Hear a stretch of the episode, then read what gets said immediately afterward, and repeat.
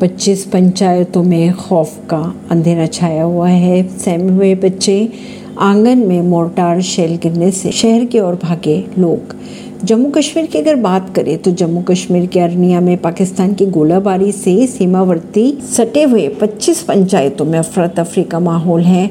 यहाँ बच्चे सहमे हुए दिखाई दे रहे हैं। आँगन में मार्टोर शेल गिरने से लोगों ने शहर की तरफ़ पलायन करना शुरू कर दिया है। पेट्रोल भरवाने के लिए पंपों पर भीड़ लगी हुई है। जैसे लोग घरों से सुरक्षित स्थानों पर निकलने लगे तो पुलिस और बीएसएफ ने उन्हें रोक दिया और लाइटें बंद कर घरों में ही रहने के लिए हिदायत दी।